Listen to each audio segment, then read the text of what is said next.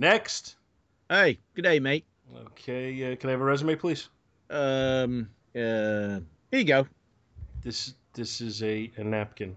Well, I just came from the other job, working at Biscuit in the Basket, or as we call it in Australia, Biscuit on the Barbie. All right, so I'm guessing you don't have a resume. Well, that is me. Yeah. Well, no. All right. Well, what's your name? Captain Boomerang. Captain Boomerang. Boomerang. What's your super ability? I'm the best there is at boomerangs. Uh-huh. You find that to be a useful skill? Yeah, all the time. You need some office supplies, throw it out, get them for you, bring them back. Mm-hmm. Lickety split, chop, chop. And you're a captain in what organization? Well, it's kind of just the honorary title. An honorary title? From like a university or something? Yeah, correspondence course, really, mostly. Correspondence course. What was the name of the school? Crikey, you. Let's just cut to the bottom line here, really, because I think we're wasting a little time. What do you think you have to offer that would make you a good intern? Boomerangs. All right. Thank you for your time. Next. All right. Next. Hey. Hello. Good day, mate.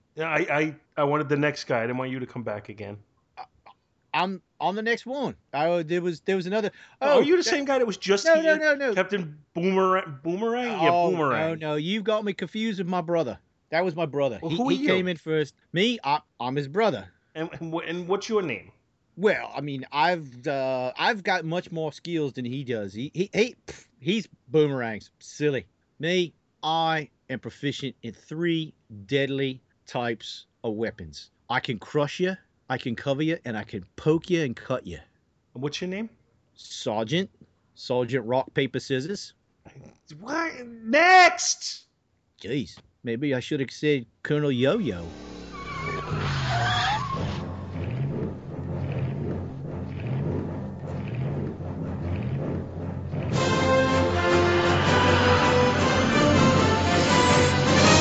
Back to the bin.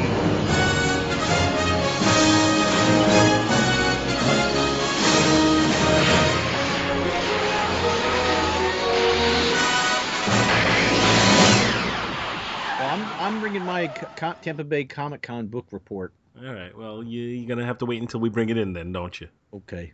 You sit and you wait until you're spoken to, young man. I got boomerangs.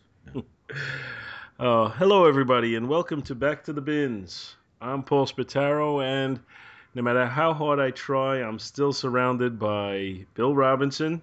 G'day. And Scott Haggard Gardner. That's a good one. I like that one. Let's go with that. How about wholesome? That starts with a W, you dumbass. It's a silent W. Why don't you sit back and be a silent W, okay? It's like the W in Bill. It's like the Roadie Rudy debate. Wholesome. This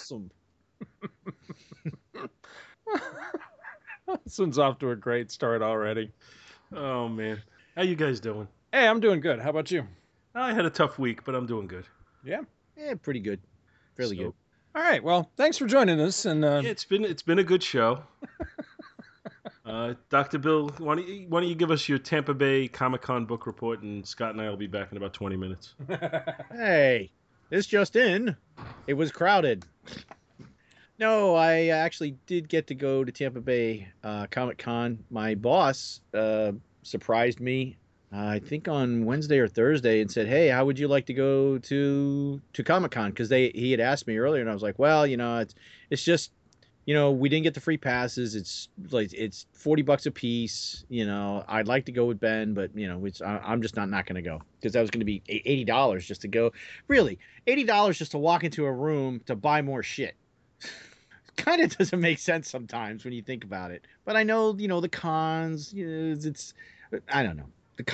The operative word there, I think, is con. And I'm probably not helping our case to ever get a freebie into Tampa Bay Comic-Con by what I'm saying. But hey, screw them. They had their chance. We applied. Mm-hmm. We jumped through all the hoops. Mm-hmm. And they just pulled the rug out. Yeah, even my my friend Dave that works in the media, he said that there was a change in management from last year, because last year they said basically we just put it in too late. But he said there's a whole different people running it now. Right. And it did seem a little different. Remember how last year when we went, we were all locked in the convention center and there was no food? And they set fire to the place. Yeah, I do remember that. Yeah. Yeah. Well, this year it was kind of funny because it was stormy outside, but not the heavy rains. Right. But there was food trucks lined up. Remember when you and I drove up there on the Friday and we picked up our tickets one day ahead? Right. And there was all that brick area and the big circle with the flags and stuff. Right. All in that area, they had like about a dozen different food trucks. Hmm. So I don't recall seeing that when we went. They learned from last year then, because that was not there last year. Yeah, and they even made an announcement. They're like, "Oh, are you tired of waiting in line inside? We have numerous food trucks right outside. Blah blah blah." And so, yeah, well, they didn't say blah blah blah, but blah blah blah, blah blah blah. Get your food. Oh, they had Bill Cosby was working the. Well, we got the pudding pop, and this is the special. We got the food trucks and the blah blah blah. And we got the cat tranquilizer with the bed in the back. Here you go, little lady. I got a special pudding pop for you. Is that Bill Cosby or well, what's his name? It kind of morphed into somebody else. I can't keep track of who I am and all my voices. I'm just losing myself. Who am I? This is what you get when you get a bunch of old men podcasting after 9 o'clock at night. This is what you get, folks. I didn't even get home till 9:15. For us, this is late night fun, right? Yeah, that's what I mean. I know. You know, we had the early bird dinner at like 4:30 at the Golden Corral. At the Golden Corral, yeah. But it sounded to me like if you crossed Bill Cosby with Ernie Chan. The Chan. You're coming back at egg roll truck. I show you good time. Oh, we are going to get letters. No, Bill will. I'm surprised the Ernie Chan heat mail hasn't come pouring in. Yeah, no kidding. So what'd you get? What was your swag? What was your takeaway? My takeaway is, which I believe I've already I picked something up for you, which you've already seen, yes. Correct? Actually, yes. Before you get into that, celebrity encounters? Any celebrity encounters? Other than artists I talked to and bought things from? Yeah, what artists did you talk to and buy things from? Well, shake hands with? I met Bernie Wrightson. Oh, you lucky bastard! Who looks like Chris Honeywell but older? Ooh, that's frightening. Poor guy. And I felt kind of sad because he's right next to Bob Layton. I would too. I mean, if there's some other poor son of a bitch that looks like that, I'd feel really bad for them too. Well, he looked like the Crypt Keeper.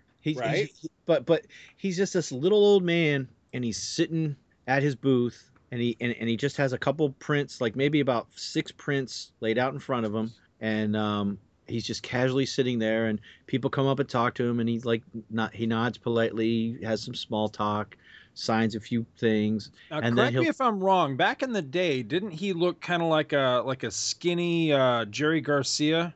Back in the day? I'm not sure. But he had no big tufts of hair or facial hair. It was like very, very, very, very conservative looking. Then suddenly his hand slowly creeps up and he's got a vapor.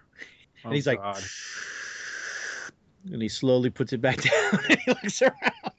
Because I don't think you're allowed to be in there vaping in the convention hall. He's just like casually. Now, has he gone back to Bernie with one eye, or is he still affecting the E on the end? I think I saw the E. I paid $20 for a print and his signature. I shook his hand. I said, thank you for your work. There was a few of the guys that came up that brought a copy of the Creepshow comic from the movie. Mm-hmm. And he told them that he says he believes that's going to be re-released soon. Oh, nice. So I'm assuming he gets a certain cut of that. So, you know, that was like a little story that I glommed from him. But he's right next to Bob Layton, who's got all this stuff and a big poster thing. You know what Bob Layton's booth looks like. Oh, yeah, yeah. And then little Bernie's just sitting there like him, and I'm assuming it was his wife. And you know, he's just casually just kind of smiling, chilling out, puffing on his vapor. you know.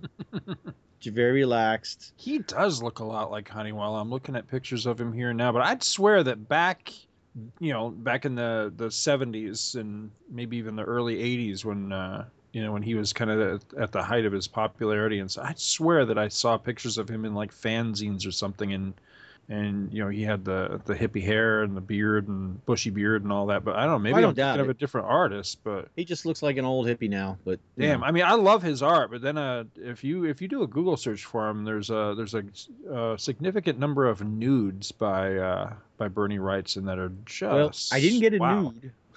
Damn, this Chewbacca of his is really good too. He's one of my favorites. He really is. I don't think I realized he was going to be there. That might have actually changed the game a little bit if I'd have realized he was going to be there. Well, I should say I did offer you one of the free tickets.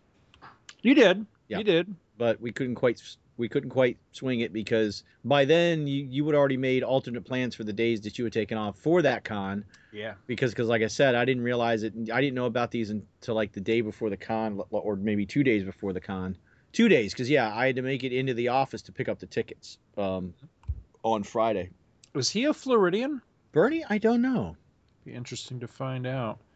So that's just as well, because you know, just looking, just on a cursory glance, you know, doing a quick Google search, you know, all I did was just Google search Bernie Wrightson and clicked on images. I would have had a hell of a time trying to pick something to take for him to sign, because there's just so much stuff that he's done that. Well, he only had about 6 prints. The one I got has Batman in. Not really the background, but it has Batman, and then inside, standing hunched in front of Batman, is Swamp Thing, kind of like crouched down in front of him. Right. So I got that print from him. Right next to him was Bob Layton, who I had a discussion. I was going back and forth between this one print that he had that he said was commissioned. It was like, I guess, on the inside art of the first Iron Man DVD, and. It has individual Iron Man figures in it in the different outfits. And because he said he was commissioned by Paramount, because remember, Paramount was in charge of that then, not Marvel hadn't broken off on its own. So they wanted one picture to encompass all of Iron Man's history. Right. He's like, yeah. So that's why. So it's much smaller figures. I kind of gave him a hard time. I'm like, you know, Bob, I don't see the roller skate Iron Man anywhere on here. And he just kind of looked at me and smiled. He goes, oh, it's that second one there. He doesn't have them. He's not using them at the second. I'm like, oh, okay.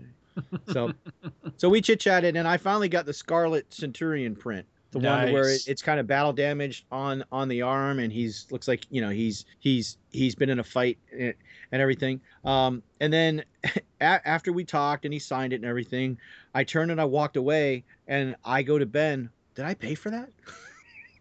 And Ben's like, I don't know. So I turned back to him like, I don't think I paid for this. He's like, oh, well, that just goes to the honesty of my fans.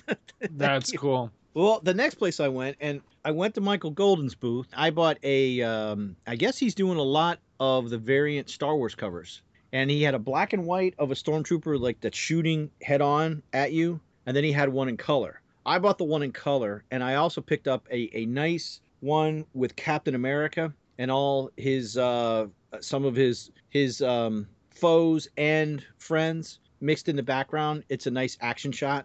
Cap's like kind of forefront. I'll post all these up on Back to the Bins. And then, Scott, this is kind of a fun story. I got entered in a raffle because I bought 2 prints. So, and the raffle was happening in like 10 minutes. So I stuck around for the raffle. There was 10 of us. I was number 5. 5 alive! And long story short, they picked me. I got to pick a free print. Now, when I had took the other 2 prints up to get them signed, I said, hey, my friend and I met you at MegaCon about 2 years ago, and he was one of the people that got all the people right on your print for the Marvel Universe.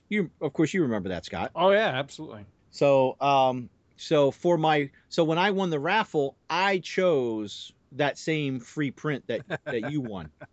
Well, I mean, that's what I chose for my free print. Right. So I now have that print as well. Nice. So that beautiful, isn't it? Oh yeah, yeah. So the last place that I bought stuff from was our buddy John Pinto, that we bought a lot of stuff from last year. Mm-hmm. And this is where you can spill the beans on what I got you, if you'd like. Oh, go ahead. Oh, well, before I get to Pinto, I also picked up you and Paul and, well, like somebody else, I don't want to say, and he'll get his eventually. It was the free posters for the convention where it's Neil Adams did the art, which you guys have seen it. It's nice. Captain Bucky on a motorcycle with fighting Nazis with them in the foreground and in the front and everything. And it's just got, you know, Tampa Bay Comic Con. So it's a pretty nice print, I think. Hey, they were free. It was cool. Yeah, it looked nice from what I saw. Yeah. So, so I went over to John, and which we're going to try to strike up some stuff on Facebook and set up to have him on the show, talk some art and whatnot. So I got you a Captain America that's basically done up like a buy war bonds with Cap on it in his World War II costume, in his fighting costume, not the one where he was doing shows. Right. From the movie. Yeah. From the movie. And like his legs are kind of faded out, and the words are over, you know, you can see the words through his legs and stuff. And it has like an old weathered look to it and everything.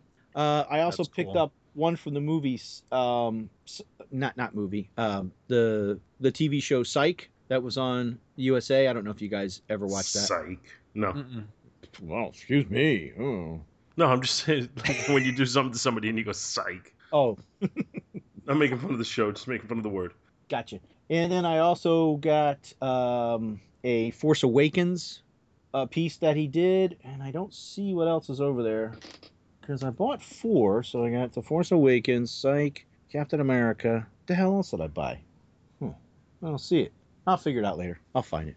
I know I bought 4 of them.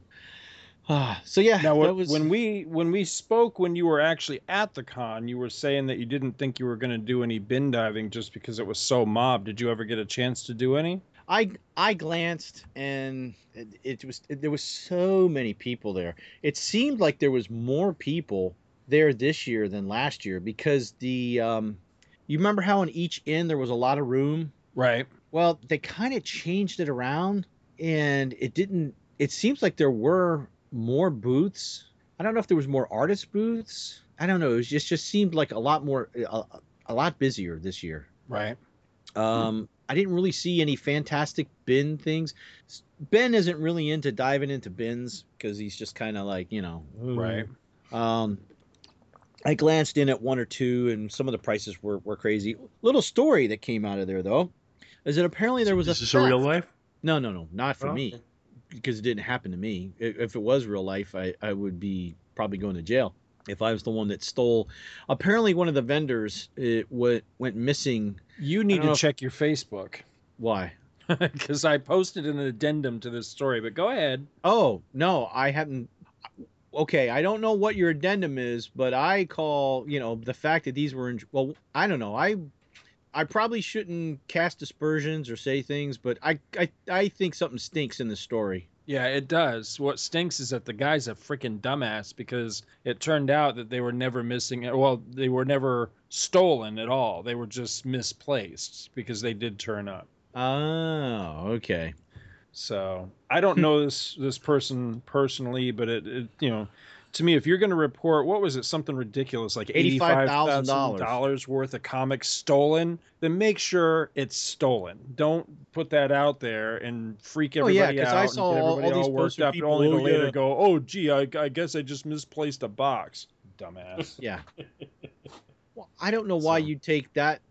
Well, who's going to walk up and buy a $20,000 comic book? Why now, I know that, you know, that? I'm glad that there was a good resolution to the story, though, because it makes what I'm about to say maybe a little bit, maybe it takes a little bit of the edge off of it that normally maybe a lot of people would be all pissed at me for saying this. But here's the thing.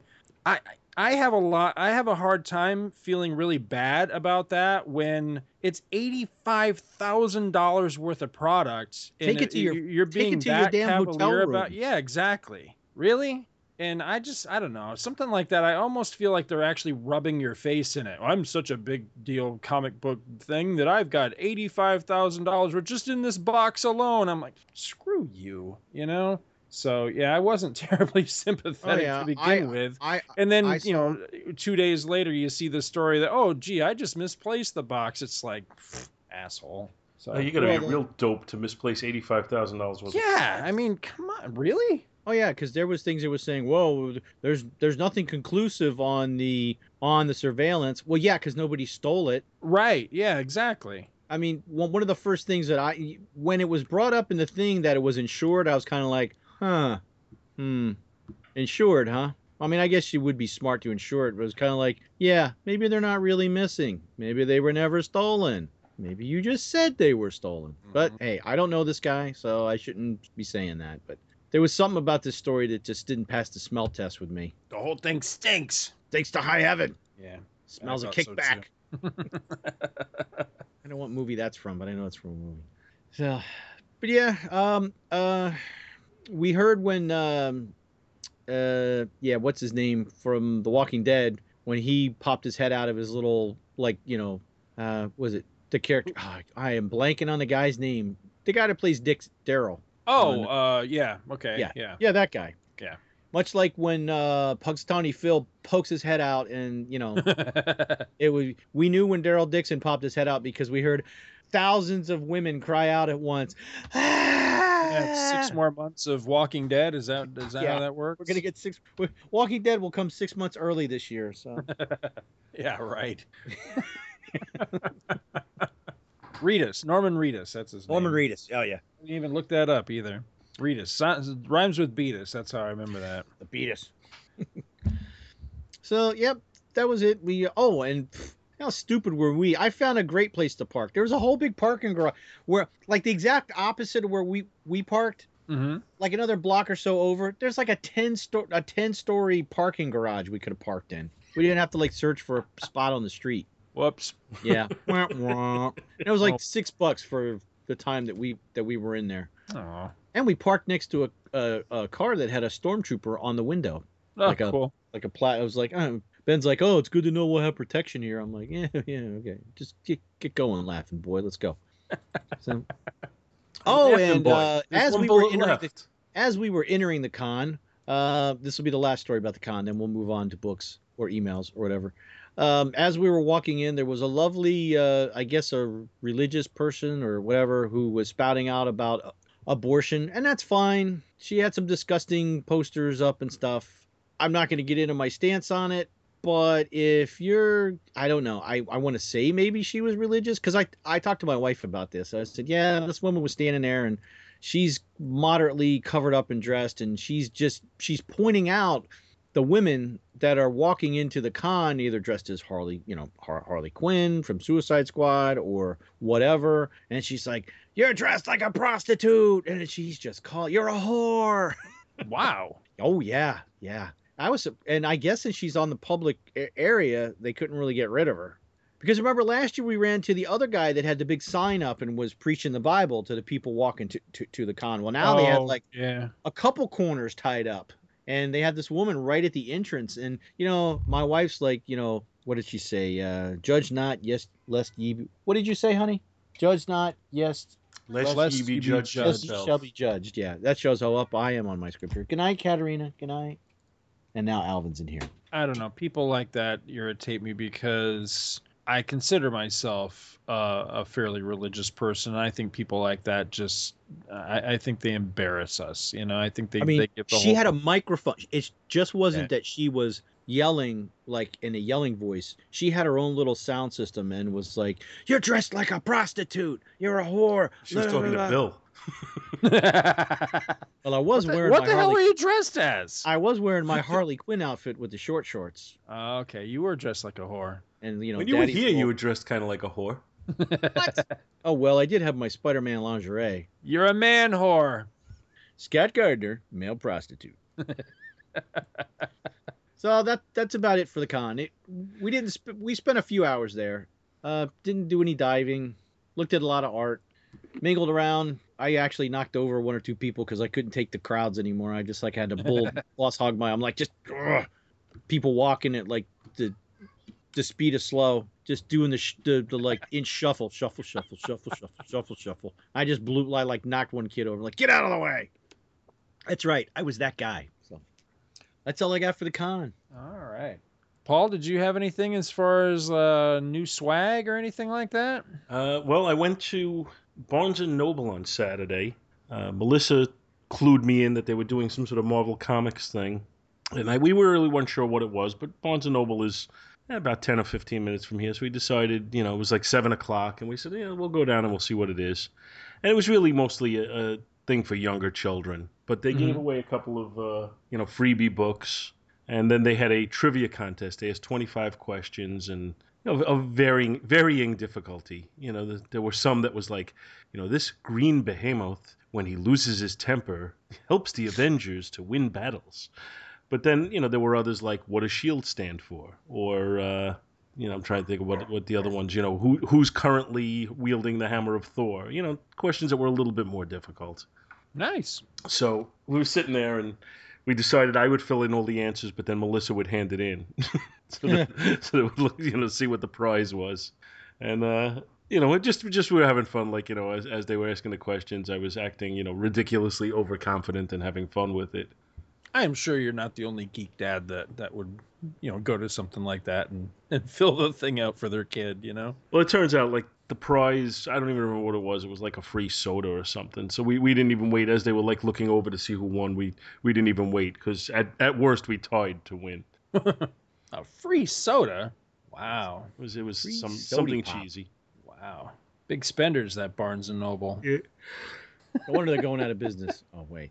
Well, they're going out of business because people don't buy books anymore. Right. People don't read. People can't. I think they read. They just don't read books. Yeah, that's true. That is true. Or they don't read people. Yeah. Books. Yeah. Where's that tablet going to be when you run out of power, knucklehead? Sorry. Wow. Somebody's angry.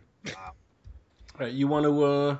You have anything to? I do. Okay, I'm sorry. I was going to step right over you. You were. What are you, Madeline Kahn? It's true. Oh, I do. What do you got? I got a box in the mail recently. And we got a box. I didn't. While I knew that something was coming, I had no idea what it was. Yeah, here we go. This is the What's in the Box segment. So I'm going to save the best for last on this. We got to get the quote, Paul. You got to pull the quote from Seven now. Yeah. Brad Pitt's going, what's in the box? That's got to be a segment now. What's in the box? What's in the box? This came with a nice little letter that says, Scott, I thought you might enjoy this relic of the fair. This is also the Disney clipping is from a 1950s National Geographic. In TTF tradition, I've also added some comics, and this is from Alan Leach Jr., who, as I speak, as we record this, he's actually down here right now with his family, but I received this in the mail from Alan in advance of them arriving for their vacation. I'm hoping at some point while they're here we might be able to meet up, but just depends on schedules and that sort of thing, because he is here on his family vacation and all. So I'm always leery of intruding on that sort of thing. Does the PS say don't worry about the ticking? No, it does not. Oh, okay. So what I got in here, so I'll go in order. He mentioned the fair, what the relic of the fair was. This is beautiful. This is absolutely gorgeous, and this may be my new favorite fair item that I have. What's in the box? It is a really nice, it's a silver tray of some kind. I don't think it's an ashtray, but it's not exactly like a serving tray either. I don't know what it is. It's just like a decorative tray, and it's oval shaped or ovoid shaped. And at the bottom of the tray, it has this like sunburst pattern with the Unisphere right in the center of the pattern, and it just says New York on one side, on the other side it says World's Fair, and then back over to the New York side it says 1964, and on the World's Fair side on the right it says 1965. So I love this. It's gorgeous. It's so intricately molded, and the image is just beautiful, and I really like this. So I was very touched with that. I'd never seen this before, and it's just a gorgeous piece. So I was really taken with that. What's in the box? He called it a clipping, but really what it is it's essentially it's a magazine in itself. He basically took all of the pages of this article on Disney. This is from, like you said, a 1950s issue of National Geographic. This has got to be a good 20, 30-page article in here. That's taken right out of there, and it's really neat. I haven't had a chance to read it yet, but I've flipped through it, and the pictures are just beautiful. I'm really anxious to read this and see what it's all about. It kind of looks like it's just focused on Walt himself, kind of his history of making magic, from the movies and the different innovations and inventions that he had right up through the theme parks and everything. So this looks really neat. And what's in the box? So what's in the box? We got some comics here, and this is really cool. I actually have an issue or two of this series already, and it's not one of those things where I ever intend to like collect the whole thing, but every time one falls in my lap, I'm always like, this is really neat. So what I have here is 2 issues of The Lone Ranger's Famous Horse, Hi-Yo Silver. And what's really strange, these are both Dell comics. These are both 10 centers. What I was noticing is on the inside in the indicia, I am so confused because the first issue here says Lone Ranger's Famous Horse, Hi-Yo Silver, number 392. And the copyright date is 1952. Really cool painted cover. Both of these have gorgeous painted covers on them. Painted cover of Silver facing down a bobcat, which is pretty neat. And then you get to this other issue. Again, another beautiful painted picture. And this one is Silver in the midst of a raging whitewater river rescuing a baby bear cub. And I really like that. That one's even cooler than the other one. This issue is in really, really nice shape. It's hard to believe it is as old as it is because it looks like something that you could have gotten off the stands just a few years ago. This one is The Lone Ranger's Famous Horse, Hi-Yo Silver, number 13 from 1955. So, I mean, did they renumber the series, a year before this? How does that numbering work? You go from 392 in 52 to number 13 in 1955. I've long since given up trying to figure out Dell's numbering system. I really don't know how this works, but the 392 little beaten up, but this issue here, this number 13, oh, it's really nice. The pages are really nice crisp color on it. The pages are kind of an off-white, so I mean they're not perfectly white, but you'd never know that this book is 61 years ago. You'd never know this was a 61-year-old book. It really looks like I mean this is in better shape than some books that I have from like the 80s and 90s. It's in really, really remarkable shape. So I wanted to say thank you to Alan for this, because this is really cool. I love stuff like this. I'm a big Lone Ranger fan, so I thought this was really neat. And lastly, what's in the box? This is a book I do already have in my collection, so I'm going to have to find someone that that I deem worthy to pass it on to. I probably more than likely end up passing it on to Logan, because I think he'd really enjoy it. But we'll see. We're not worthy. We're not worthy. I'm thinking Logan doesn't deserve it. I'm sitting here. This is Limited Collector's Edition C39. This is one of those big, oversized DC books from back in the day. Secret Origins of Supervillains. And this is that classic one. I'm pretty sure this is Neil Adams. Almost positive this is Neil Adams. Where the heroes are on the left side. You've got, receding into the background, you've got Superman, Batman, Flash. They call him Shazam on the cover because they can't call him Captain Marvel, but it's Captain Marvel, Green Lantern, and Wonder Woman. And then on the right-hand side, matched up with their matching hero, you have the villains. You've got Lex Luthor, the Joker, Captain Cold, Dr. Savannah, Sinestro, and the Cheetah. And I love this. I have this. I need to double check just to be sure, because at some point, some of my oversized books did go missing on some move, because there's a Christmas one I know I used to have that I no longer can find. So I want to double check and make sure I do still have this, but I know I had it when I was a kid. So if I do have this, as I say, I'll likely to pass it on to someone else so that they can enjoy it as well. But it's really, I mean, great stuff. You've got, the origin of the Joker story, the man behind the Red Hood. You've got the Superboy story. It's how Luthor met Superboy, the story of how Luthor lost his hair and went from being Superboy's best friend to being his worst enemy, and just all these different stories. But I love these old treasury-sized books, with the big overblown art and everything. It's just fantastic. I really like this, and I haven't laid eyes on this particular book in a long time, so it's just nice to see it again. So yeah, really those really are great, and it's really cool of Alan to send them to you. Yeah. Oh, you know what? I had totally forgotten the last story in here. Oh, this is cool. I'd completely forgot about this. The very last story is the reprinting of the origin of Terra Man. The origin of Terra Man, if you've never seen it or if you've forgotten, is actually illustrated by Dick Dillon and Neil Adams. So in that oversized format, again, just beautiful, really nice stuff. So yeah, this is really cool. But again, I wanted to say thanks to Alan because I really appreciate that. Love the Silver comics. Really looking forward to the article on Disney. But this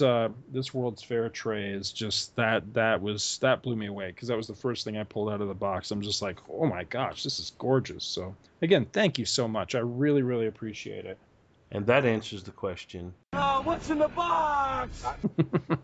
Oh, I remembered the other Pinto print I had. I gave it to a friend at work as a gift. It was of The Walking Dead. It was the main characters from The Walking Dead. So I surprised him with that. Main characters in the comic book style or the main characters from the TV show? From the TV show. You had Rick holding the gun in a not natural way like he does when he's going to shoot somebody. That awkward gun pointed down grip where he's staring at you, and it had Norman Reedus and Michonne in the center with the katana, and then Carl on it as well, and a bunch of zombies milling around at the bottom. I think that was it. I don't remember if Glenn was in it or not. You know, it's funny, as much as I'd love to see Mike Golden again, or Bob Layton, or meet Bernie Wrightson for the first time or whatever. Honestly, my biggest regret of missing the con, besides just being able to hang out with you, Bill, is not being able to go to Pinto's booth. I was really looking forward to that because I can't remember for the life of me what it was, but I follow him on Facebook. He has his own personal Facebook account, and then he also has another one I think it's called Art of Pinto, for his artwork.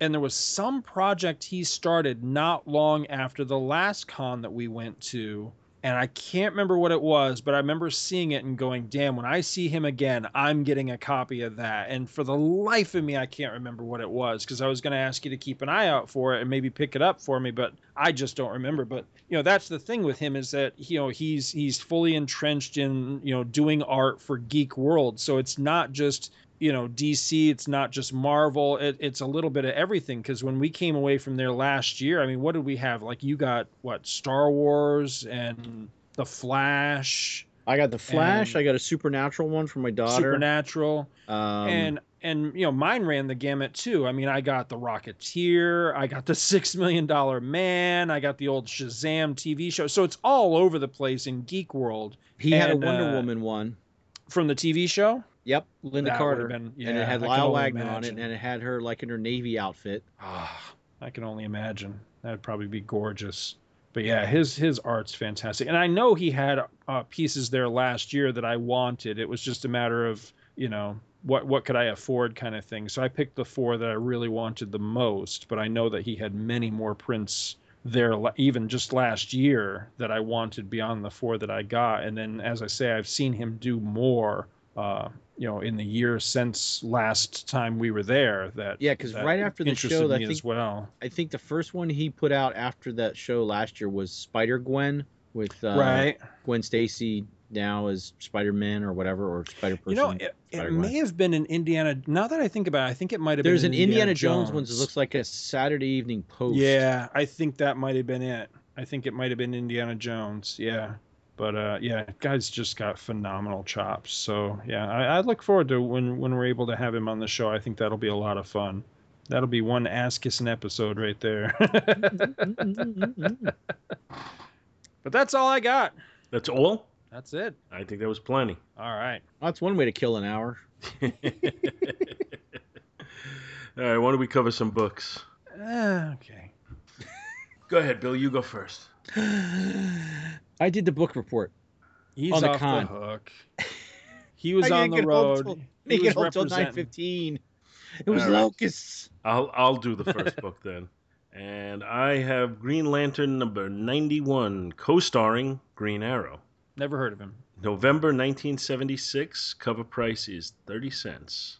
The cover, which is by the one, the only Ernie Chan, shows. Wow. The Hal Jordan Green Lantern in space with his uniform tattered, battling Sinestro, who looks no worse for wear. Green Arrow is laying on the floor helplessly like a damsel in distress in handcuffs. Ernie Chan have idea for cover. We're going to have Green Lantern and Green Arrow in a submissive relationship, and Sinestro butt in. I don't want to hear about Sinestro's butt. It's red, like his face. The story is titled Revenge of the Renegade, written by Denny O'Neil and art by Mike Grell. Mm-hmm. The splash page has the lantern on a yellow scale construct of Sinestros. Why it have to be yellow? Hmm? Why it have to be yellow? Well, Ernie Chan didn't draw this. Okay. Hanging onto a dangling green arrow. You shut up, Dr. Bill. Who's over a pit of lobster bisque. The story opens with Green Lantern returning from patrol, complaining about being bored when something catches his eye behind some asteroids, which turns out to be Sinestro. They debate the nature of their relationship as they spar with their ring constructs. Meanwhile, on the planet Oa, the Guardians are monitoring the battle in a crystal ball, while they pontificate over the fact that they're pretending to be the Watchers from the Marvel Universe. Lantern and Sinestro continue to battle when a different Green Lantern is revealed, having been attacked before Hal came along. It looks as if he suffered a skinned knee in the attack, and so Hal abandons his battling to take the other Lantern to safety. On Earth, Oliver Queen is working on a cocoon arrow, whatever the hell that is. Once he finishes, he checks his mail, which includes an invitation to participate in an archery contest, along with a first-class plane ticket. Of course, this doesn't seem suspicious at all, and he takes off. Cut to some intergalactic hospital where Hal is talking to the dude that he rescued, who tells him that Sinestro kept talking about setting a trap for Hal. So it's time to say the oath and charge the ring, and head for Earth. Meanwhile, Green Arrow finds himself in a third world country full of beggars. He punches out a dude that just kicked a beggar woman, and he's then escorted to a room where he's to remain until the next day when the contest is to be held. As he sits in the room, the scantily clad woman that escorted him to the room warns him that he's in danger. Duh. And that the ruler is an imposter, a monster from beyond the stars. She tries to slip in a key under Ollie's door, but he doesn't want it. Who could that ruler be? The following morning, he meets his opponent, Abraxas, and they march together to the Sultan's throne room. Sultan is on a throne surrounded by curtains, so we can't see him. They're told that they're competing for 190 pounds of silver and the hands of the escort lady, the Hua. So Ali shoots a bullseye, as does Abraxas, and after just one arrow, they decide they're too evenly matched, so they're going to shoot two arrows each simultaneously. And Ali wins, but you really don't see why. They don't show you how he beat him or whatever. He just wins. So as they discuss it, someone clocks Ali and knocks him out. Meanwhile, Hal is finishing his journey, but he's exhausted and says he'll need 48 hours of rest before he'll be fit to chase down Sinestro. Cut back to Ali handcuffed, and on one side of the giant scale we saw on the splash page, the other side is loaded with bars of silver, which are slowly being removed, causing the scale to tip and drop Ali into the vat of lobster bisque. And so the mysterious Sultan is revealed to be, wait for it, can you guess? Sinestro. And he's ready to kill the Green Arrow in order to cause Hal to feel guilt. But the chick from the throne room brings Ali his bow, and he shoots an arrow into the ceiling as the last bar of silver is being removed from the scale. Ali grabs the line and pulls himself out of danger as Abraxas shoots an arrow at Sinestro's order, but Hal appears out of nowhere, stops the arrow, starts battling Sinestro, but Hal is still exhausted and Sinestro has the upper hand, but Ali dives at Sinestro and knocks him out. End of story. Goodbye. That's it. I shot an arrow into the air. Where it landed, I know not where. Yeah, that too. So, I like the art in this book. I thought Mike Grell did a nice job of drawing it. I don't think Denny O'Neil actually wrote anything of particular strength here. The cover by Ernie Chan is kind of run-of-the-mill, nothing special. I like the interior art. The story is kind of stupid when you really think about it. The trap for Ali, it's like Denny O'Neil was trying to relive his days of, Ali being the ultra-liberal, worried about everybody, so he's got to set something up where he's going to a third-world country full of beggars, but he's really just kind of paying lip service to the whole thing. The story doesn't have any resonance at all. It's stupid that Ali would fall for this, that he would fly over there to compete in this contest without doing anything to look into who was inviting them or what it was all about. It's just kind of bad. Anyway, what'd you guys think? I'm confused how we went from Sinestro battling Green Lantern in space to suddenly Sinestro is the man behind the curtain on Earth in this third world country battling Green Arrow. That lost me completely. I'm like, wait, what? Pay no attention to the man behind the curtain. Yeah, exactly. Yeah. What I want to know is, why is Quasimodo in the title of taking Silver? Yeah. Yeah, what's the whole purpose of that? Well, I mean, because the guy can't work, so because he tells him basically, because the people are starving, so he tells the people that are starving, yeah, you can come in and take one bar of silver away. And the guy feels bad. He's like, I'm sorry, my family withers away from hunger. I too regret this. My back is bent. I cannot work. It's like, okay. I think that guy's just got a pillow stuffed under his back and he wants a bar of silver. That is really some hump. That's a big hump. It's like a camel. That's what she said. Speaking of humps, the lady looks very nice. But I expect maybe she's got a voice like Zero to Hutt. Green Lantern! Hello there! I do like the art, though. The art is very good. There's a couple of wonky perspective shots, but overall, this is just gorgeous. I gotta say though that next to the last panel on the very last page, where Green Arrow is diving and clocking Sinestro, that would have snapped his spine right there. Look at that. Oh yeah, look at what he's doing. Well, I mean, Hal Jordan does what? He snaps his neck years later. I mean, that should have snapped his neck right there. That should have snapped his spine by like around the sternum area. Yeah. His body's making an L in an unnatural way. Yeah, it is. It is a 45-degree angle right there. Yeah, he's an alien. Or is 45? That would be a 90-degree. You need to go back to geometry. That's a 90, buddy. Hey, it's late. Shut up. 90-degree angle. Yes, that's what I meant to say. But yeah, ain't no obtuse angle. That's a right angle, baby. I don't know if there was anything leading up to this at all. I don't think so, based on the way the story is written. But you know, it's a one and done. 70s book. Like I said, it felt to me like Danny O'Neill was trying to still be preachy, but just didn't have his heart in it. Is this where they had kind of gone their separate ways, but the writers and artists were still kind of jumping through hoops to get them back together as often as they could? Well, they were... Green Arrow was a regular guest co-star in Green Lantern's book at this point. Okay. For a number of issues.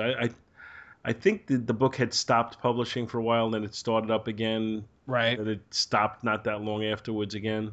So well, I think it stops not long after this, and it picks back up with, like, what was it, like 200 or something like that, right? Or am I... I don't remember what number, but I know it stopped, yeah. And then when it picked up again, it was back to being a solo series. Right. Yeah. Yeah, I would agree with you. I think this is memorable for the art, but yeah, the story just didn't do much for me. And as much as I do like Mike Grell's art, and I really do, it's not going to carry the day the way Neil Adams' art did in the Denny O'Neill, Neil Adams era. Right. So, you know, it's beautiful, but it's not as bombastic as what Neil Adams would do. Right. So to me, you know, it makes these books... Despite the fact that I really like the art, it makes these books pretty forgettable. Right.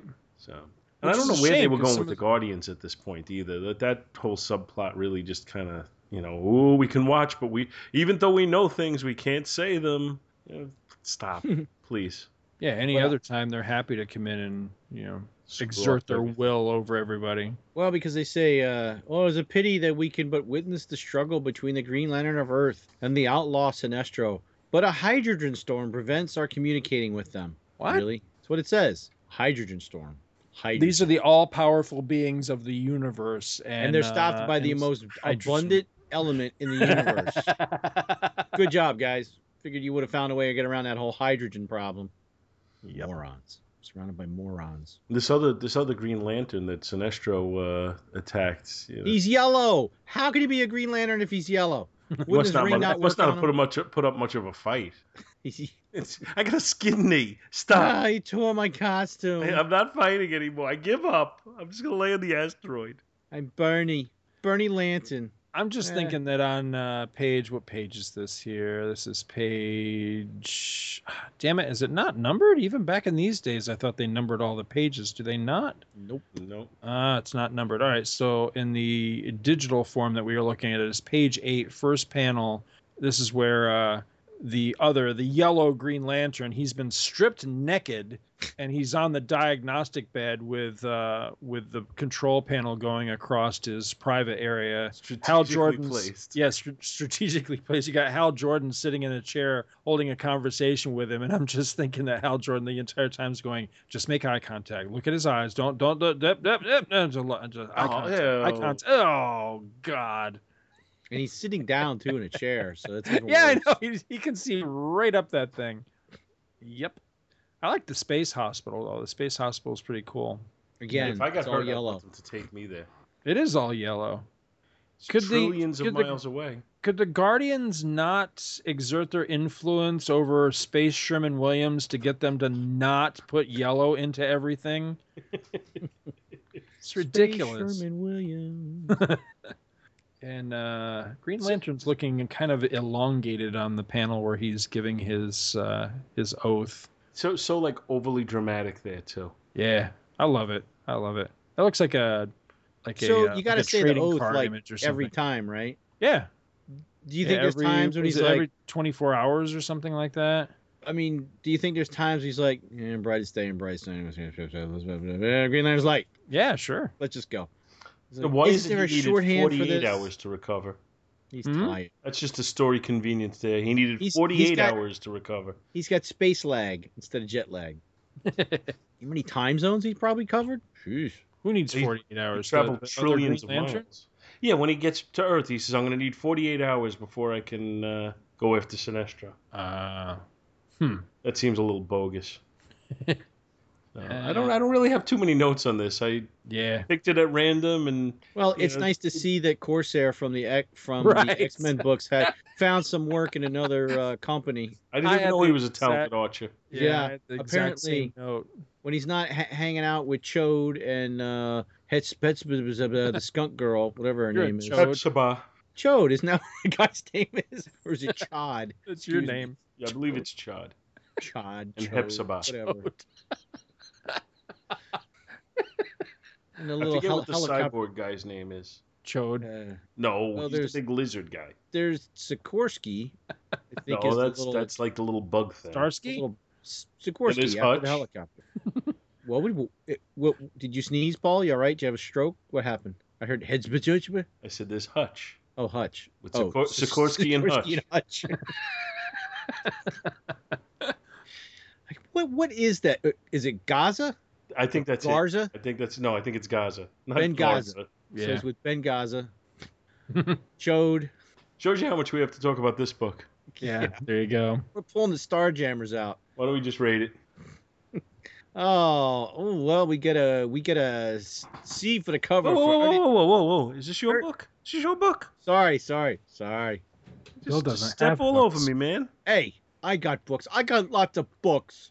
I got books. You know, you get to go first when you cover a book. So who is this? You said this is Ernie Chan? The cover is Ernie Chan. Just Ernie Chan alone? As far as credited on the internet. Ernie Chan, do it all. The cover to me screams average. Yes. It's neither good nor bad. It's coloring average. Book. What? Coloring book. Almost. So I'm going to say it's almost by definition a C. The interior art, I think, is really nice, Mike Grell. It's not spectacular Mike Grell. It's just really nice Mike Grell. So I'm going to say a B. And the story just seems kind of dumb. So I'm going to say a C- on that. Overall, I'll give the book a C+. Now, if you'd like to go, Bill, you could go. I'm going to give the cover for a C for Chan.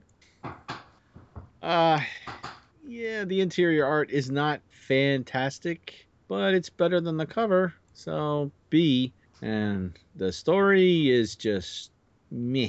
D for me, just kind of meh. For an overall grade of meh. Yeah, overall grade of meh. Meh. That's my grade. Meh. All right. Cover, I'm going to say C-. I think it's slightly less than an average cover. Green Lantern looks, or excuse me, Green Arrow rather, looks really wonky right there. And it really does. I think the coloring doesn't help at all, but it does. It really looks like coloring book art to me. I mean, I've seen some really nice coloring really books, happy. But yeah, I don't know. It's just, it's a little too, I don't know, a little too Super Friends or something. It just doesn't look very good to me. What I really noticed on this though is look at the logo for Green Lantern and the picture they're using there. Now that's a Gil Kane Green Lantern, but there's something wrong with the head. Has the head been replaced? Because the head's tilted at kind of a weird angle, and he's got like just dopey durr face. What is up with that? It's just really, it's almost like it has Power Ring's head instead of Green Lantern's head. It's really bizarre looking. I don't know. You see what I'm talking about? Looks to me like the line work on that is very, very thick, and it's really hard to see detail for me. Yeah, I don't know. It just looks funny to me. So yeah, C- on the cover. Interior art. Hey, I love me some Mike Grell. So I'm always going to rate that very highly. This is some really good Mike Grell, but it's still fairly early Mike Grell. So I mean, he would refine his style. Some of the figures look a little stretched, a little elongated to me, which is, you know, some of the anatomy is a little bit wonky. But again, I think this was Mike Grell kind of refining his, you know, honing his style and everything. But there are some really dynamic panels, and I love the space stuff with Green Lantern, you know, flying through the storms and all that. So there are some really good panels in here as well. So overall in the art, I think I'm going to go a B-. And that's not to be overly critical, because I really do enjoy it, but it's just, I know Mike Grell, and I know, you know, his style does get better than this, and he does, you know, greatly refine his style and everything. So, you know, he'll only improve from here.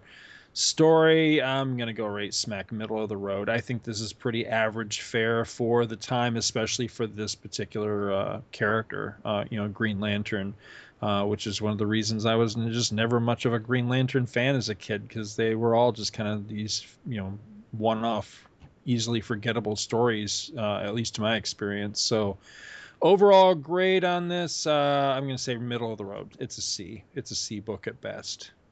All right, so, that's Green Lantern and Green Arrow. What else have we got to look at?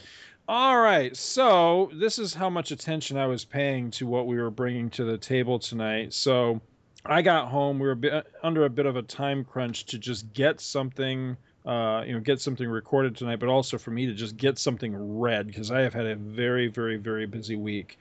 So I got home, and I'm desperately scrambling for, God, I just need to grab a book, and I need to grab something that's not going to be one of these meaty, you know, Roy Thomas, you know, it takes me 3.5 hours to read it. I just needed something I could read in like 20 minutes and synopsize. So I'm digging around, and I thought, wouldn't it be fun to just mess with the listeners a little bit and bring something that they'd never expect me to bring, you know, like a character I just don't really care about or something like that. So I'm digging through boxes, and all of a sudden I came across this one, and I thought, let me thumb through this. And I pulled it out, and I thumbed through it, and I'm thinking, not too many word balloons in this. This doesn't look like it'll be a very long read, and won't the readers get a kick out of the fact of those that know me know I don't care for this character, so what the hell, let's just play with it a little bit. So I dug this out, read it, synopsized it, everything else, and then when we sat down to record, I suddenly realized, oh, Jesus Christ, I picked a book with the same characters. So what I have here is Green Arrow,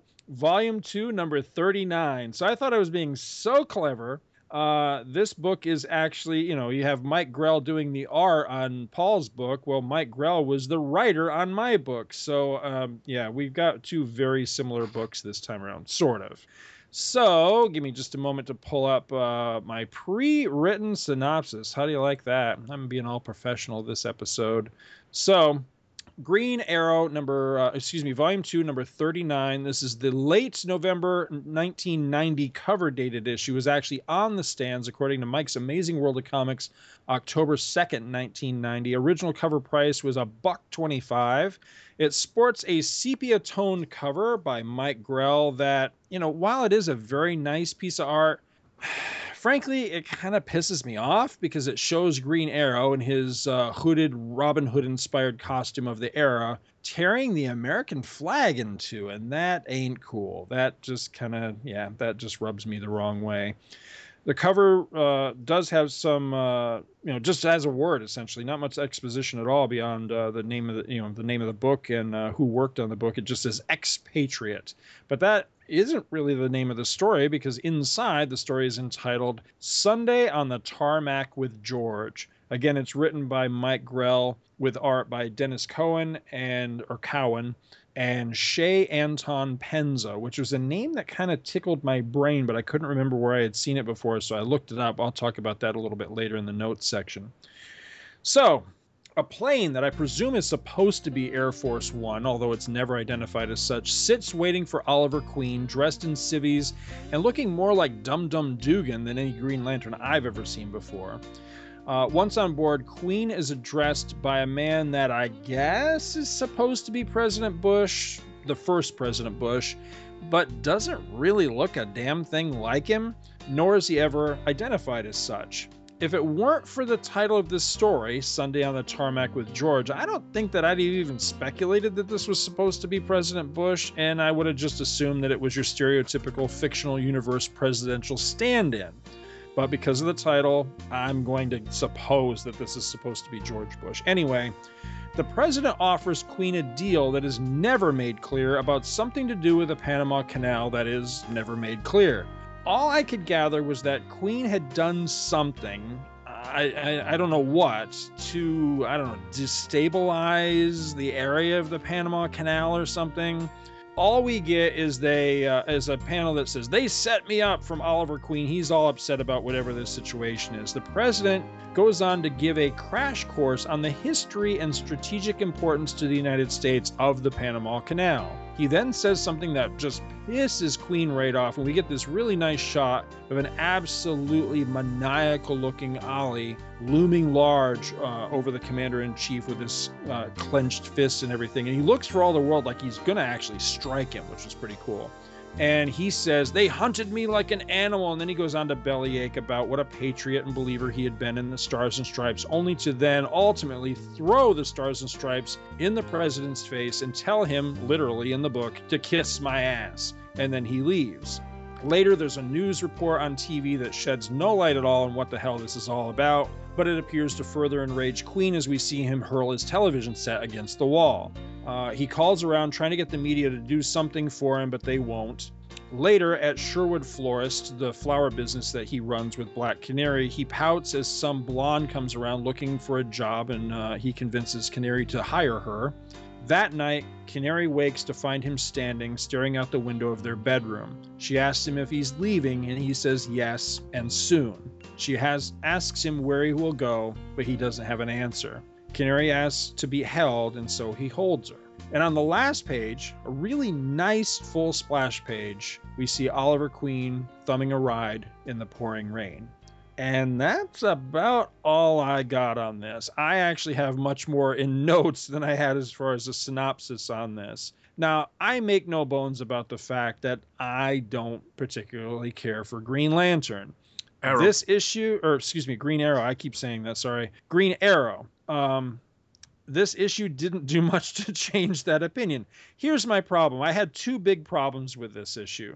My biggest problem, the overall problem I have, is clue me in, damn it.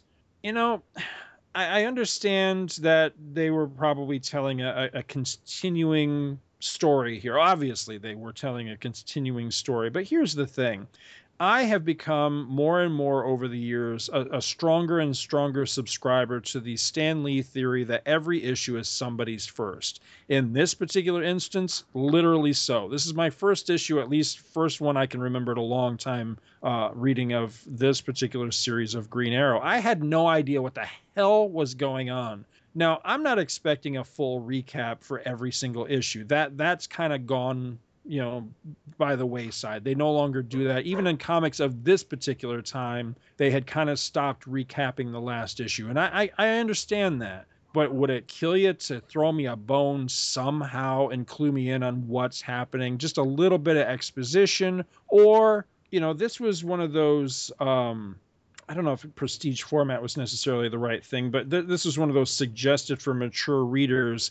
I had thought around this time that some of the DC books had adopted the, you know, last month in such and such title type of thing. Am I wrong in that? Didn't some of the books do that? They kind of gave you a recap of like the story so far type of thing. I don't know. I could Marvel be wrong. Marvel was doing it on the inside cover. Right. That's later than this though. Yeah. Is it? But yeah, this is 1990. This is 26 years ago. Right. But Marvel hasn't been doing it that long. But DC has always seemed a little resistant to that for some reason. Yeah. But I had thought, I could be remembering it wrong, but I had thought that some of these other, you know, suggested for mature readers type books had adopted that, you know, a little sidebar, like on the inside front cover or something that was a sort of story, you know, the story so far, and maybe like a sentence or two, just kind of enough to let you know what the hell's going on in case you missed a couple issues or this was your first issue.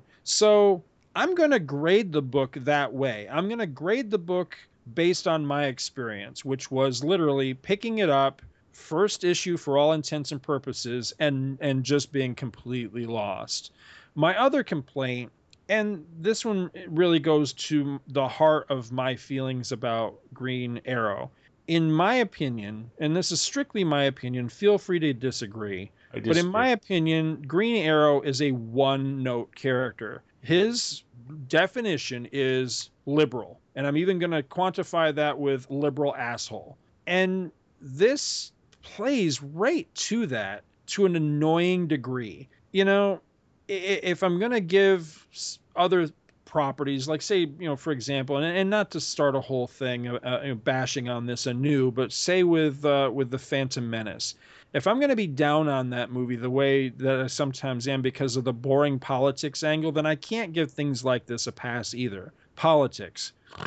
Snore. You know, you know, if I can't stand that shit, especially liberalism in real life. So why in the hell would I tolerate it with my escapist fiction? I don't want to read about stuff like that. And this just annoys me because in this, it's playing right to that stereotype of Green Lantern, liberal asshole agitator. And if this really is, well, you know what, even if it's not really supposed to be George Bush, it's just, even if it was just, say, made up fictional universe president, he's being a disrespectful ass in this, right to the president's face. Now, even with my personal feelings and opinions of the current holder of that particular position, if I was to meet the man in real life right now, as much as I feel the way I personally feel about him, I would still respect the office. And so this behavior by Green Arrow, you know, a member of the Justice League, to act the way he acts, even in a closed door meeting, is just, I don't know, it just sets me off wrong. It just seems wrong, flat wrong. On some positive notes, though, because I don't want to be completely down on the issue, one thing that really surprised me, and I wish I had made a page note as to where it was, I was shocked for a 1990 book. Now, I know that it is labeled here as suggested for mature readers, but I was really shocked to see the word bullshit. That really, oh, here it is. It's on page 10, first panel. Ollie says, but you know, all of the bullshit I had to go through. And I was like, wow, they could say bullshit in DC Comics in 1990. I had no idea. So I thought that was kind of neat because I read other suggested for mature audiences titles, notably like Swamp Thing and The Question back during this time. I was a faithful reader of both of those titles, and I don't remember either one of them having language like that. So I thought that was actually kind of cool. On the subject of The Question, I actually do like the art quite a bit. By all rights, I really shouldn't like this particular art style. It's that kind of roughly defined, scratchy art style that I'm usually bitching about. But I don't know why it is. I actually have something of a soft spot for Cowan, and I think it's because I was a faithful reader of The Question. And I also liked his work on Dr. Zero, which was kind of a little known Marvel It was one of those offshoot Marvel imprints. And I can't, was it Epic Comics? Maybe, I forget. Mm-hmm. Either of you guys ever read Dr. Zero? I have a Dr. Zero issue, but I can't remember the imprint. Yeah, it might have been Epic. But it was interesting. I like that series a lot. His art is a little reminiscent of what Frank Miller does nowadays. That's what I was thinking. Yeah, it is very... you know what it actually reminds me of? It's not so much Miller, but like right after Miller left Daredevil the first time and Jansen was doing the ink solo, or excuse me, the art solo, and trying to still make it look as if he was inking Frank, even though Frank was gone. It kind of reminds me of that, too. Now, the other guy, Penza, as I say, that name just kind of rang a bell with me, but I couldn't remember where I knew it from. So I looked him up on Mike's Amazing World. He actually didn't do much in the world of comics. His credits, at least on Mike's page anyway, are very short. There's maybe a total of 30 projects here. But I think the reason that he jumped out to me is that he was... Do you guys remember a very short-lived DC character from the 90s called The Butcher? No. He was an Indian character, you know, Native American character, that there was a brief controversy about this character because he was Native American and called The Butcher, and he actually killed people. You know, I think he tomahawked them, if I remember right. He didn't last very long, but I really liked the character, and I have all of his appearances because it's easy to have them all because he didn't have many. He had a 5 or 6 issue miniseries, and then he popped up again in a 3-way crossover between himself, The Question, and Green Arrow, in a series called Brave and the Bold. Strangely enough, it was a Brave and the Bold miniseries, and this guy Penza actually worked on that as both penciler and inker between those two series, The Butcher and the Brave and the Bold mini with The Butcher and the other characters. And, you know, he did a couple other projects. He did Punisher. He did some work on The Question and a couple more issues of Green Arrow. And then all of a sudden in November of 93, he just kind of disappeared from comics. So I don't know what he went on to from there. But I like his art. I like his... you know, his pencils and his, you know, in this case, he's the inker, but I like his stuff. I think he's actually a pretty good inker artist. Let's see what other notes I had. I think that might actually be... No, I did have one other note on this. Strangely, for all my criticisms of it, I was actually strangely intrigued. I'd like to know what the story was, what was actually going on here, because I have a feeling that I probably would have dug this more. I probably would have dug it a lot if I'd have just known what the hell was going on. But by not cluing me in, it almost felt like they were speaking in code or something, just because I didn't know what it was that everybody's so worked up about. But, you know, I like Mike Grell. I respect Mike Grell. I think he's a fantastic artist, and I think he's generally a pretty okay writer as well. I like the art team on this. I don't particularly like the character, but the adult nature of it made it a little more interesting to me than I think the traditional, you know, trick arrow shooting, costume wearing Green Arrow would be, because in this, he's in civvies for the whole thing, which somehow lent a certain cool edge to it somehow. I don't know. I couldn't explain why. So it is intriguing. It's nothing I'm going to run right out and try to, you know, collect now. But I mean, if suddenly a run of Mike Grell's Green Arrow were to fall in my lap, yeah, I'd probably read it. I'd probably check it out. I have no clue how this issue wound up in my collection. I can only assume it was just, you know, osmosis from some collection I bought at some point or something, and just didn't ever get rid of it. I don't know, but I have no memory of ever buying this. So there you go. That's my review for Green Arrow number 39. What did you guys think of it? I think you're a little more forgiving on this one than I am. Oh, okay. I was afraid I was being too harsh. Not by my standards. I think you're a little more forgiving on the president than I would be too. Oh wait, I'm sorry. Did I mention politics? I'll just back. Oh. Send all hate mail to me. Bring it, bitches. Well, go ahead, Bill. Go ahead. But art-wise, I think Bill, I think you hit it on the head, that it was an attempt to come up with a similar style to what Frank Miller was doing, and I don't think it works. I don't like it. I really just think... I think there's some panels where you could see the quality penciling that if it was inked the right way, I would like it. Excuse me, I would like it. But I really don't see a lot that I like in here, at least as far as the final product goes. Can I just butt in and say what's bugging the shit out of me for this book? Go ahead. Every time Green Arrow gets angry or mad, I think he's going to go to a Hulk transformation. Or have a stroke. Or have a stroke with his eyes. It's like a cliche. Like he's turning to the camera and they're just hitting like a high note with like on a piano, like, da-da! Well, like, that's the cliche aspect of it is the other point that I wanted to make, but I wanted to make that more with the story writing as opposed to the art. That I feel like, you know, what you mentioned about Green Arrow being a one-note character, I think that's when he's written poorly. And I think that this issue kind of has that. He's written as a one-note character as far as I can tell.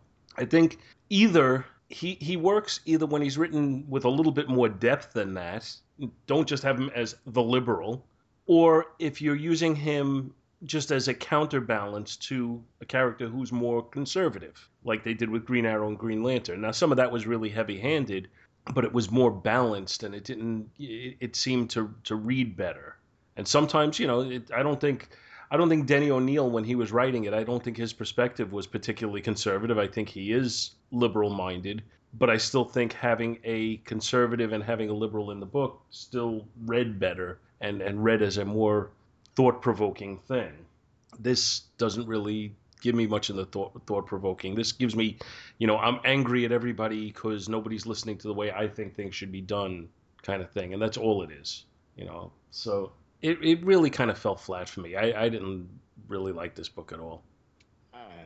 Well, before anybody gets their little hate mail ready, I didn't like George Bush either, so because I think Scott and I were both serving in the military when he was around. It didn't impress me then either. So, and he was my actual commander-in-chief along with Clinton. Don't get me started. But back to the book. It seems like there's... coloring, there's just a lot of... It reminds me of Vinnie Coletta coloring. There's just these broad... like things have been taken away in the inks. There's just these broad swaths of color behind people.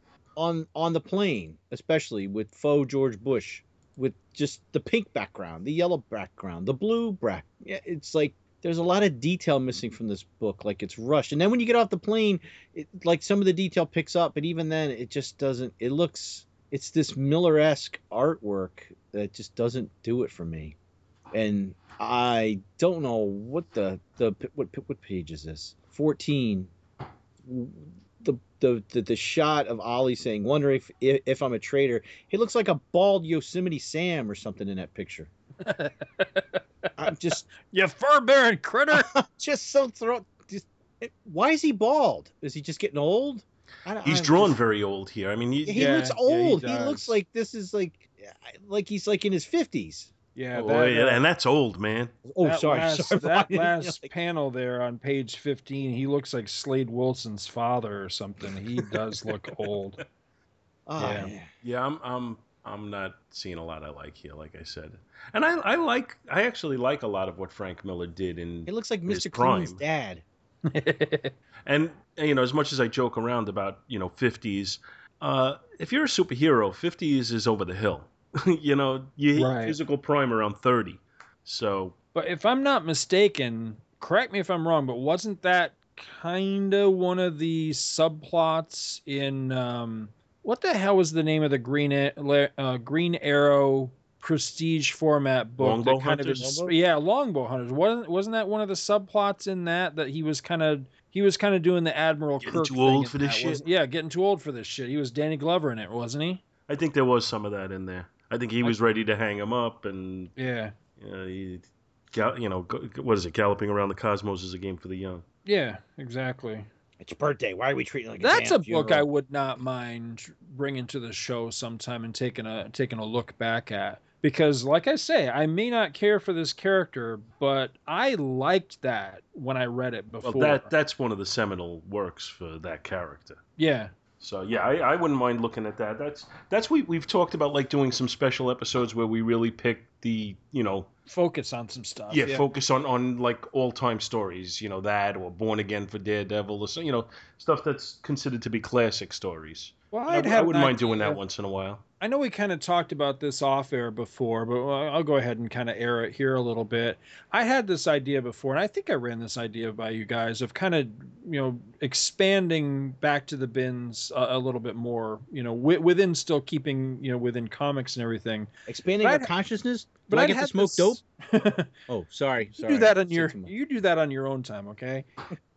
But I'd had this idea of kind of borrowing titles of you know, some of the trades and fanzines of back in the day as titles for different segments that we can do. And I'd always liked the idea of doing, do you guys remember Focus On? It was a series of Fantagraphic books that focused on different artists. I kind of like that idea of doing like Focus On episodes where we, you know, focus in on a particular artist or writer or... in this case, maybe like a prestige format presentation, you know, something like the Longbow Hunters series or something. I like that idea. I think that could be a lot of fun. Yeah, I mean, we've done some of that, but never like as a formal offshoot of the show. Right. So yeah, I'd be up for that. You know, much like we do, you know, Avengers Spotlight, but doing this one is kind of, you know, a rotating thing of, you know, choosing whatever the focus would be from episode to, you know, from special to special kind of thing. I don't know. It was just one of those ideas I was toying with a while back. Let's see. Grades. Are we ready to grade it? I got a question. Go ahead. Yeah. See what you guys think.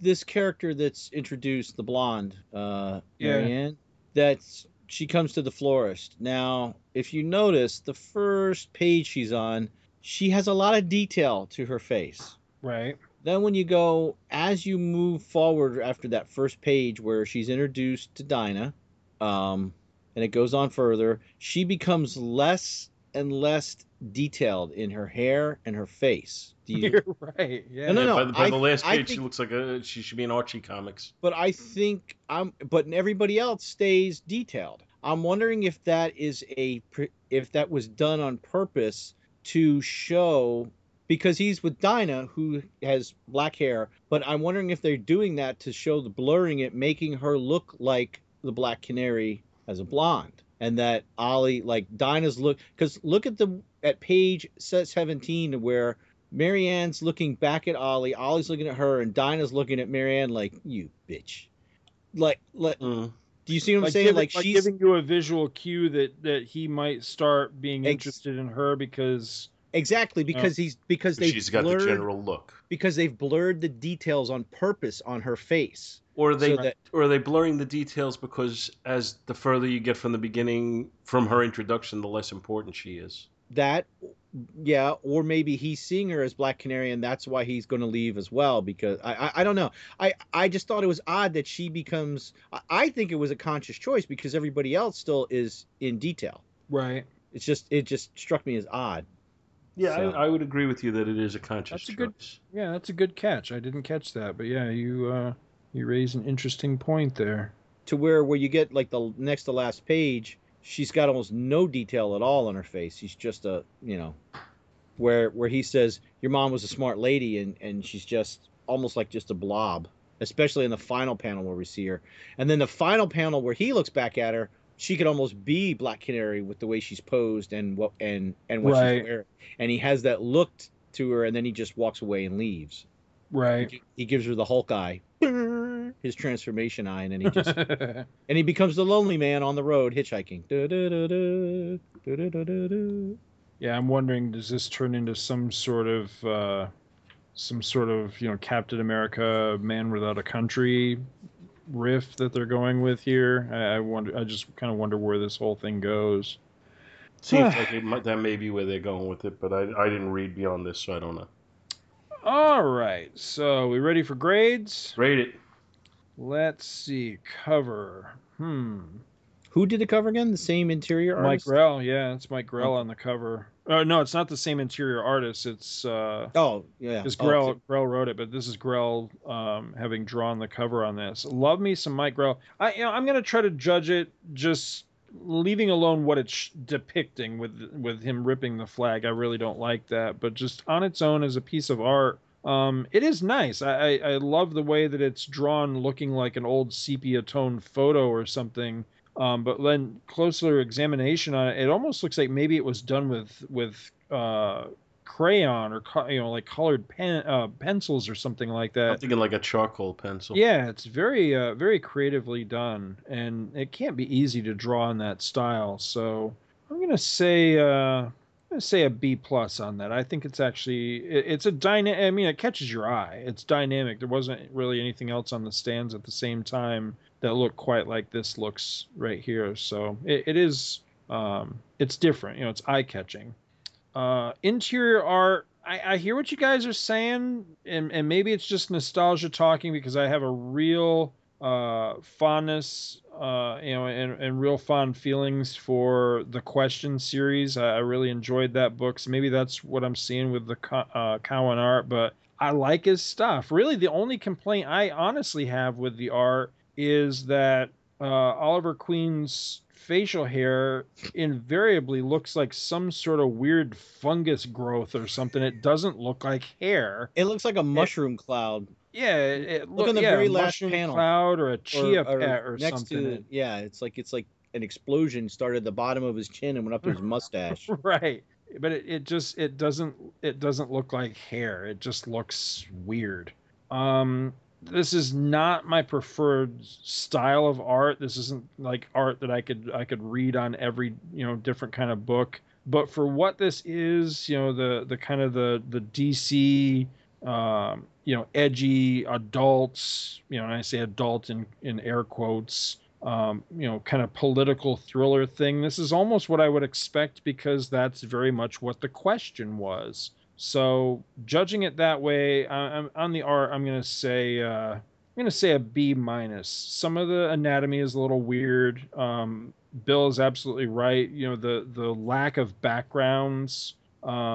It's weird to say this, but it's distracting. You would think when there's no background stuff to distract you, and you're just focusing on what the characters are doing, that it would not distract, but it actually does distract, because it's just panel after panel after panel of talking heads with nothing in the background. And that just, real life doesn't look like that. So it is kind of distracting. Is it more distracting because of the drastic color changes from panel to panel? Yeah, that too. The coloring does not help on this book at all. It's very, again, very coloring book in the way that it's colored, and the brightness of the colors don't quite fit with the tone of the book. I feel like things should be toned down more. It shouldn't have this brightness to it in all the different sections of the book. Really, the only part of the entire book that seems even kind of like semi properly colored to me are the nighttime sequences at the very end of the book, and even those are kind of odd, because you go from light to dark, light to dark, light to dark. But the parts that are dark work. So it's odd. I think the coloring really does not help overall. But the art itself, the penciled and inked art, generally I like, except for the criticisms I said, that he does look a little old. His facial growth does look like some weird explosion or waterfall or something. It just looks bizarre. But again, I'm going to stick by that. I'm going to say a B- on the art. And the story, this is going to be my harshest grade, because honestly, this might be a fantastic story, but it's not one you can just dive into. You can't just pick up this one issue and go and read it and walk away enjoying it, because you don't know what's going on. There's not enough to clue you in. And I don't think it's unreasonable to expect that they give you something. They either give you a catch-up box saying, this is the story so far, or a little something in the dialogue to clue you in on what had happened. All it would take is, one panel of, a news report on TV or on the radio to kind of tell you, accused, so-and-so Oliver Queen, this is what he's been accused of because of, and that would catch you right up on what's going on. But you get none of that. You're thrown right into the middle of it, and not given enough to cipher out just exactly what was the whole deal here. What is everybody so worked up about? And that was frustrating. So that being the case, I don't know. Honestly, I'm very tempted to give it an F on the writing, but I'm gonna be generous. I'm gonna say a D. It's a D on the writing, just because you can't follow it. And so overall grade, I don't know what's that come out to. I'm gonna say, I think I'm gonna say a C-. Okay. I wanted to like it more than I did. Yeah, I could agree with that too. I agree with you that the cover stands out, and I think that was the attempt. The other thing about it that I think it succeeds in doing is, without ever having like a mature thing on the cover, some sort of a mature reader tag or something, the way the cover is drawn, it kind of tells you this isn't a kid's book. Oh, it does, though. Right above the DC logo, it does say suggested for mature readers. Oh, okay. Yeah. Yeah, in teeny tiny letters. Teeny tiny, yep. But I think the image kind of tells you this isn't a kid's book. Right. So I give it credit for that. I give it credit for standing out. And while I can see if it was inked and colored a different way that it's well drawn, I just don't like it. I don't like the image. I don't like the orange color. It's something that would catch my eye, and then I'd quickly move on because I wouldn't like what was catching my eye. So I'm going to say I want to give it points for doing what they're trying to do, but take away points for drawing an image that I find to be uninteresting or dislikable or whatever you want to call it. So to balance that out, I'm going to just say a C on the cover. It's neither good nor bad because it serves some purposes, but it doesn't serve others. The interior art, I'm sorry, Scott, I just don't like it. I think you are being influenced by nostalgia on this, because this scratchy style almost is by definition what you generally hate. Right. Maybe if it was inked differently, it might be cleaner. The backgrounds would still be lacking severely. Oliver seems to vary in size throughout the book, and he looks old. Although they might I assume they intended him to look old. I keep coming back to what Bill said earlier because that was the same thing I thought. It looks like they're trying to capture what Frank Miller did when he was at his best, and they're just failing on it. When Frank Miller was at his best, he was drawing in a style I didn't like, but he still drew in an incredibly compelling way that I ended up liking the book, despite the fact that it wasn't the style that I liked. This has the style I don't like, and it doesn't make me like the book, and it doesn't make me like the way it's drawn. So for me, the artwork, and this is purely subjective, but for me, it's a D. And the story, not only does it not tell you what went on before, it doesn't make me want to look in to see what happened before. And it really doesn't make me all that curious to see where it's going to go from here. So even as a standalone story, I don't feel it's that compelling, and I'm going to say a D on the story as well. And overall, I'm going to just give the book a D. Well, the cover, I almost think the subject matter on the cover with Green Arrow tearing the flag up, I think if he had more, he almost looks maniacal on his face. Like if he had more reservation to the look instead of like a repressed glee with the way he looks, I think I could give it more of a higher grade. I mean, because I see what he's doing, and it is a beautiful image in the artistic standpoint, but the subject matter, I have to just come to the conclusion of a C for the cover. The interior art, like we've said before, is trying to be Miller, but it is failing. And I don't know if you got in, Scott, look on page 16 of the art, bottom panel. Is he giving Dinah the stink eye or a squinky eye there? Yeah, I'm not sure. I mean, what is that? Come on. Yeah. It's that coupled with the Yosemite Sam shot a few pages earlier. Come on, man.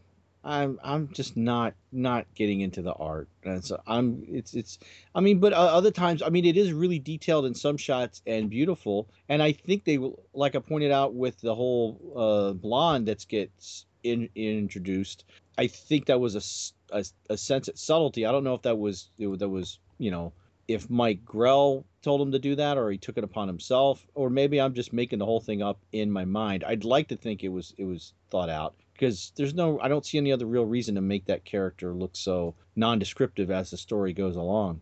So I'm going to come to a C- on the art.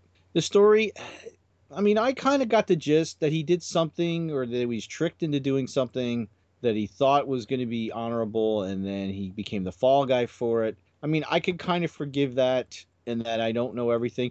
It would have been nice to have had a box that said, see these issues.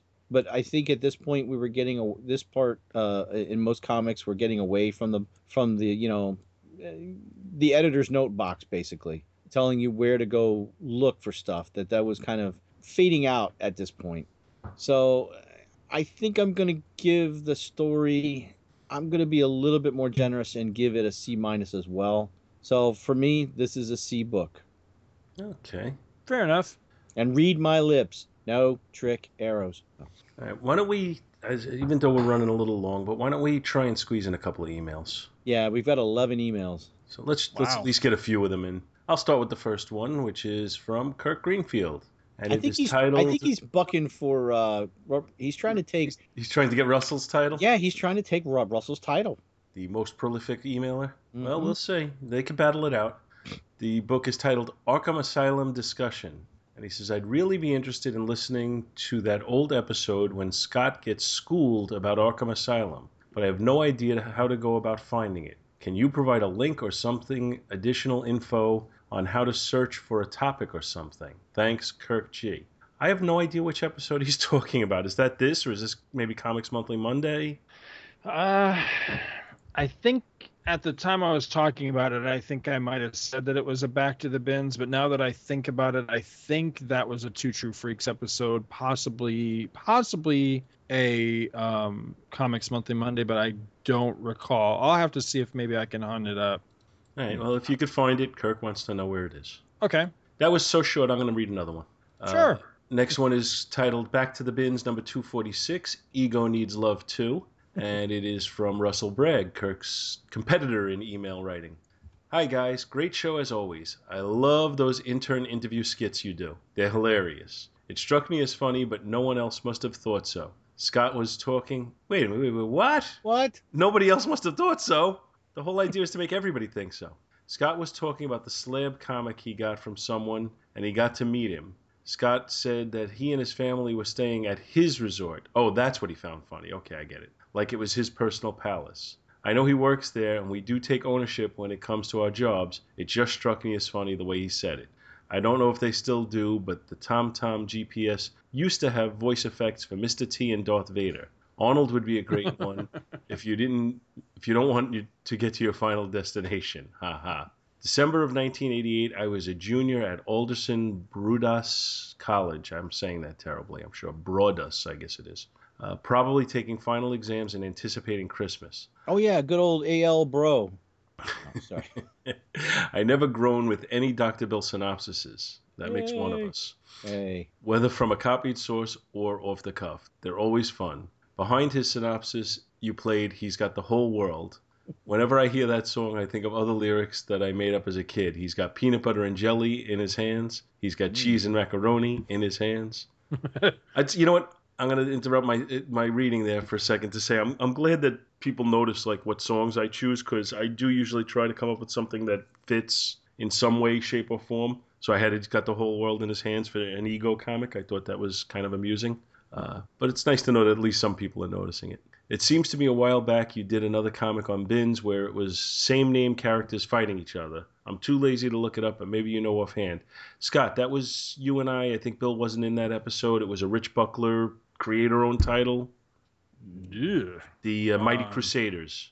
Oh, yes. The Shield. Yeah, that's right. It. Yeah. Oh, my God. What? Oh. You know, I don't know if you follow Rich Buckler on Facebook, but he is so damn proud of the Mighty Crusaders. Now, granted, I don't want to judge the entire thing, which I haven't read by that one issue, but that one issue was rough as hell, man. Yeah, I know. Well, I guess he's proud of it because, he wrote and drew it. Right. So, that... you can't fault the art. I mean, the art's gorgeous on that. But the problem with the story is I just couldn't make heads or tails of it. And I really, when I first went into it and I initially read it, I thought I walked away not understanding it because I wasn't familiar with the characters. But when we actually discussed, and I mean, fully reviewed that issue in whatever episode it was, we looked at it, I think we all came to the conclusion that that's not the problem. The problem isn't lack of character identification. It's that the story just doesn't make any goddamn sense. It just jumps all over the place, and it's like there's holes in it. Yeah. It's like somebody had a script and then took pieces out or something, and now it no longer flows, or you know what I mean? It's I agree. It wasn't a complete story. It was missing something. Almost like pages were missing or something. I love Rich Buckler the artist. I think Rich Buckler the man is a gentleman. Mm-hmm. Rich Buckler the writer, I'm not thrilled with. Right. Although Rich Buckler the comic creator, I'm back to being very fond of him again with Deathlock and some other characters that he created. Right. But like I said, as a writer, I think he could have used a strong editor. Maybe it would have been good then. I don't know. Where would you guys put Firestorm and He-Man as the next big thing characters? You mentioned Wolverine. Firestorm has a spotty history since his creation, but he was very unique when he debuted in 1978. As for He-Man, I only know this from a recent spotlight I did on the character for the DC Comic Presents show. Shameless plug. He's unique as well, although in the beginning he was thought to be a possible Conan the Barbarian ripoff. Those are the characters that came to mind. I think Firestorm is a pretty good quality character, although he's never really been able to go for, keep his own series go. I mean, I guess he's had some long runs on it, but his history as a solo title is spotty, put it that way. He-Man is something I never really got into, so I can't even comment on that. Right. He-Man, you could make a decent argument for He-Man only in the sense that he's one of those characters that, is recognizable outside of comics. And I think that would have to be one of the criteria for, the next big thing character is that, can more than 5 out of 10 men on the street interviewers, interviewees tell you who this character is. If they can, then you might be looking at a next big thing character. And, these days, I think Wolverine easily falls into that category. I think Venom might possibly fall into that category. He-Man probably falls into that category. Firestorm, I don't know. Maybe because of his TV thing show. Now, but still, would people identify comic book Firestorm and TV Firestorm as being the same character? I don't know, because from what I've seen, it looks like they're straying quite far from the comic book version in the TV version. So I don't know, but that's just really. Really? Yeah, it's very similar to the comic character. Yeah. Okay. Even down to, some of the transformations and, are straight out of stuff that was in the comic with, the way they join the arms and then morph into one being. No, I mean the look of him though. I mean, does he look? Well, in a real life, real live action series, I think it's as close as you're going to get. Yeah, he's got a harness on him that allows him to do the transformation that looks like the sunspot things on his uniform. Right. They're basically in the same spot. He's got the flaming hair. He's got the white eyes. You don't get the floating heads when they're talking. Right. It's just that you hear Professor Stein's voice talking to the other guy. What is it? Jackson. Well, Jackson is the character on the show and was in the comics, but Ronnie Raymond was the right, because Ronnie Raymond supposedly died. But now He-Man, just to go back to that, He-Man really was more for the cartoon than for the comic book anyway. Right. The comic book was more of a companion to the cartoon than the other way around. He-Man is would only really be noticeable for a certain age bracket. I don't think outside of that age bracket, I don't think he'd be as popular a character. And Firestorm was introduced in the 1970s, so it's not like he's a new breakout character here. Right. Yeah, debuted in 1978, according to this. So, you know, I don't know, you know, next big thing, you know, we're talking over, we're talking close to 40 years ago. Anyway, getting back to Scott's comic slab. I personally would keep it in the slab. Justice League of America number 14 has been reprinted many times. Justice League of America 67, Justice League of America Archives Volume 2 hardcover, Showcase Presents Justice League of America Volume 1 trade paperback, and Justice League of America Omnibus Volume 1. Plus, I'm sure you can find it digitally. I'm sure you will do what you want, but that's my 2 cents worth. As for the Silver Surfer and Luke Cage, I know a bit more about Silver Surfer, and that ain't much. And that's only from watching the second Fantastic Four. I believe there was an animated show years ago, but I never watched. Luke Cage, I am a blank slate, as it is with a lot of Marvel Comics characters. But I enjoyed both books. You made those characters come to life for me, as you usually do. Guess I will close for now. Next time I will try to think of some comic or show ideas for you. Once again, thank you for keeping me entertained. Russell Bragg, Clarksburg, West Virginia, host of the DC Comic Presents show.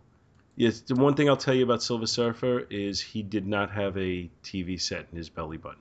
Oh, P.S. Any plans for another episode of Avengers Spotlight soon? Love that show, too. Yeah, we keep talking about doing the next Avengers Spotlight. We have a few things lined up to cover in it, but, you know, so far just timing, scheduling, and things have gotten in the way, and we haven't really popping up, to it. Pushing it back and pushing it back. We will be getting back to it. You know, we had a solid run of Avengers Spotlights when we were about at episode 200 on Bins, because we kept holding off on numbering episodes and kept going back to Spotlight to keep from having to get to 200. We were stalling. Yeah, we were stalling, but you know we'll stall again eventually. It'll happen. 250's coming up, right? By the time people hear this, 250 will be in the rearview mirror. 250 was the question and answer episode. Oh, nice. Good timing. Kirk, there was a little maneuvering to put that in the 250 slot. The score episode of Suicide Squad kind of moved it from 249 to 250. Nice. Kirk, I have an answer for you, buddy. Episode 68 of Two True Freaks. It was a Comics Monthly Monday episode. It's entitled Arkham Asylum with Chris Johnson. How I found this was go to Google, put in Chris Johnson, Scott Gardner, Arkham Asylum, comes right up. So you should be able to find it easy. It's one away from 69, dude. Dude. You guys want to read one or two? Sure. Oh, okay. Bill didn't bring a book and he doesn't want to read email. No, I didn't know if Scott had it up. Oh, yes. Anorexia. Oh. Nice. All right. So we've got another one here from Kirk. And this was entitled George Tuska Art. He says, hey, Benzers. He says, the recent show that again stated how much you dislike George Tuska's artwork struck a chord with me. I thought the switch from Gene Colan to Tuska in Iron Man number 2 and for most of his first year or two on Shellhead's book was very distasteful. However, I recently discovered that one of the greatest arcs in Captain America's history, the original Sleeper Saga, Tales of Suspense 72 through 74, actually contains George Tuska artwork. Except in this case, it's Tuska's pencils over Jack Kirby layouts. Still, it has some special charm that lives forever in my fanboy's heart. I hope you enjoy that arc despite the Tuska artwork also. And that's from Kirk Greenfield, host of the Imperious Rex, Confessions of a Serial Surface Invader podcast. Now, I have incredibly fond memories of the Sleeper Saga from its adaptation as I think it was a 2 or 3 part Captain America, you know, one of the Captain America cartoons from the 60s Marvel superheroes cartoons that they used to play on TV. It's been a while since I've read the original comics that it comes from. You said here it's Tales of Suspense 72 through 74. I actually hunted those down and purchased them off eBay a couple of years ago. I'd been talking to somebody, and it might have been you, Paul, I forget, but I was talking to somebody about that Sleeper Saga, and it was bringing back all these memories of how much I loved that when I was a kid. Mm-hmm. But I realized I'd never actually read the original comics, so I hunted them down on eBay and bought them and have them in my collection. I remember really liking that artwork, but what stands out in my memory is the Kirby in it. So I don't know that I ever realized that it was inked by Tuska, I guess. I looked over it, finished by him. I looked over it and kind of in response to Kirk's email just to kind of take a look at it again. And what I ultimately thought was it's fairly well done, and the Kirby-ness kind of overcomes the Tuska-ness. Right. But it looked to me like the Tuska inking made the artwork look more simplistic than normal Kirby would to me. Right. Right after that is a run with Dick Ayers inking Kirby, and I just comparing them, I like that more. I think it looks better. So, you know, George Tuska, I'm sure, you know, he was a competent artist, but he just, you know, he wasn't my cup of tea. That's all. Right. So, all right, time to move on to the next one. Dr. Bill? Calling Dr. Bill. I had to pull it up. So stop that and read an email. He's trying to let the dog out. All right. I'll read another one, Bill. No, I've got it here. No, too late now. Request for future binge show. Again from Kirk Greenfield. Hey, Binzers. After listening to the latest show and your comments regarding Vince Coletta's inks, I had an inspiration for a future episode of your show. One of my most the Vince Coletta podcast. Welcome to the Vince Coletta. Oh, God, could you imagine that? One of my most fond memories from the early Jack Kirby Fantastic Four is a three-part arc where the evil Frightful Four subvert the Thing into turning on his teammates through the means of the Wizard's ID machine. This arc runs FF 41, 42, and 43. Mm-hmm. I would ask if you might review these three issues in sequence and look at the artwork, the pacing, the coloring, and plotting. Perhaps each of you might take one issue apiece and present it to the other two. The common denominator is the inker is Vince Coletta, and I've always felt his inks lent a very special feel to these issues. I have a very special place in my heart for the fight scenes that take place in front of Robin Egg Blue bank walls inside the suburban... blank walls, I'm sorry. The suburban hideout of the evil FF. I'd like to know if these three issues speak to you three as well, and if you spot the weaknesses and strengths of these books as well. Kirk Greenfield, co-host of the Imperious Rex, Confessions of a Serial Surface Invader podcast. I would say I would not mind at all taking an episode and covering those three books in it and looking at the art more closely, because I can't remember it that much off the top of my head. But my take on Vince Coletta is not that he was not a talented artist, because I think he was. And you see when he had books where he actually took his time and he didn't erase backgrounds and such, where he did a really nice job of inking some of the art that he did.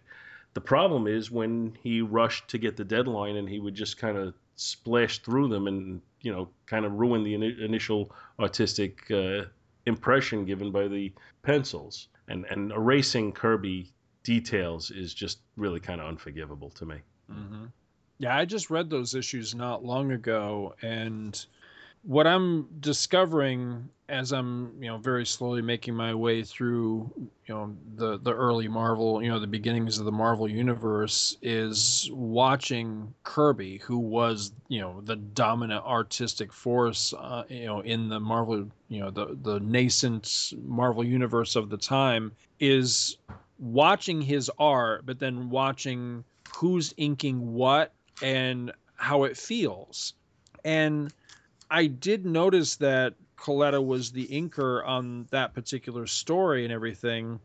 What's funny was that it wasn't horrible. I mean, it wasn't great, but it wasn't bad. It wasn't as noticeable in that title for some reason, that suddenly you went from whoever had inked the prior stories to now it was Vinnie Coletta, as it was in other books that Kirby was doing. The one that's super noticeable to me every single time is Thor. Every time you go from any of the other inkers that were working on Kirby in Thor to Vinnie Coletta, it's like a slap in the face. I mean, you can't miss it, because it suddenly goes from this rich world that Kirby was drawing with Thor to, you know, this very thin line. It almost looks like it's being printed from the pencils or something. It looks really just thin and not overly defined. It's very threadbare art, if you know what I mean.